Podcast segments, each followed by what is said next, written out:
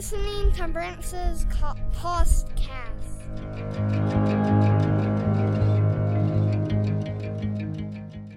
So a while ago, I heard some people talking about this experience for the retreat center they were living at called the 21 Days of Solitude. And it was this thing they were all looking forward to. And when I heard about it, Steph and I, my wife, were there for other reasons. But when I heard that, I thought, there's no chance that I'm doing that. And this was before we had kids. So it was very feasible to do it, but I didn't want to do it. And as I look back, I realized the reason I didn't want to do it is because I would have none of my distractions to lean on.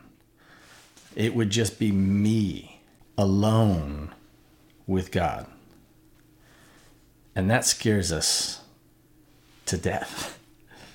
Fear would have kept me from doing it, but I had these amazing mentors that kept guiding me and teaching me. No one ever said I should do the 21-day retreat of solitude. I eventually did, but I was called to it. I knew I was supposed to go. So that was a few years later. But solitude itself is something that is meant for us to take up in this Christian walk, in this walk of faith. As we go through this series on Sundays on Reach, it's like getting a workout schedule. You got leg day, you got chest day. And so we're going to go through all the different days. We went through prayer. One version of what that can look like. So we had prayer day, and then today is solitude. And then next week, Stephanie's going to teach on Sunday on another version of prayer.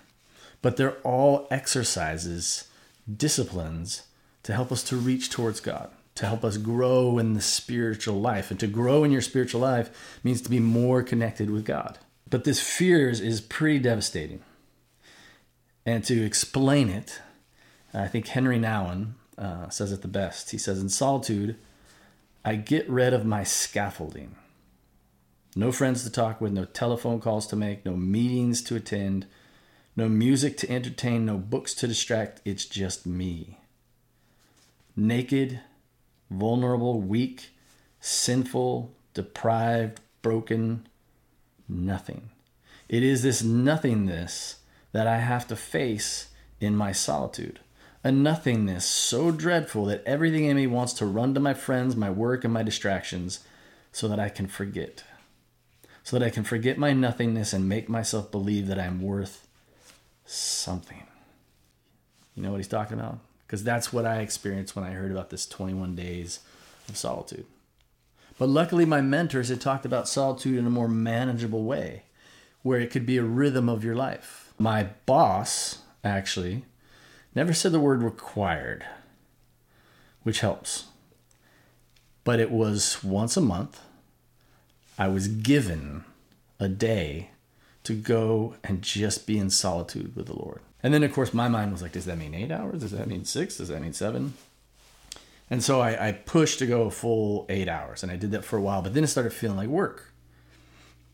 And then I eventually figured out a rhythm that worked for me. Sometimes it would be a few hours.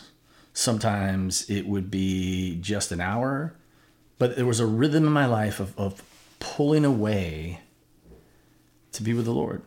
And I didn't come up with this on my own, and neither did the mentors. In fact, Jesus was the one that modeled this. There are so many examples of Jesus pulling away to go and be alone with the Father. And that's why in Luke it says, so he himself often withdrew into the wilderness and prayed. And so when we talk about solitude, that's what we're talking about. And my hope for you, even if it's this short little 5-ish minute video, helps to get you to set some time aside. Because here's the crazy thing about this. When it comes to withdrawing, it is so hard because it's not urgent. No one's requiring it of you. The urgent will find you. But the important you must find. And what's important is to pull away. And there's the urgent around us. I don't know what it is in your life right now that is urgent. It may be urgent and important. It may be urgent and not important. But the point is we don't want to live under the tyranny of the urgent. We need to choose that which is valuable, which is important. and being alone with God, no matter how much fear we have to go through to get there. When we get there, we're going to see that we're home. Now, I'm not going to promise something magical happens. It's like with any friendship. When you're with someone, it's not always magical, but it's required for our soul. And it pleases the Lord as well to be alone with him. So, when are you going to do this? I'd recommend doing it today.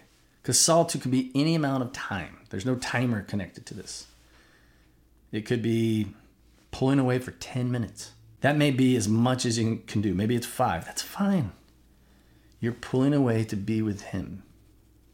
If we were working out, I wouldn't run you through a 2-hour workout. Then you'd hate it. You got to build up sometimes. And what you do during that time, there's so many things you could do, but Jesus really never gives clear direction on that. But from my experience, from my mentors, I would say if you keep these two things in the forefront, then you're doing it. First one is you just show up. Just show up.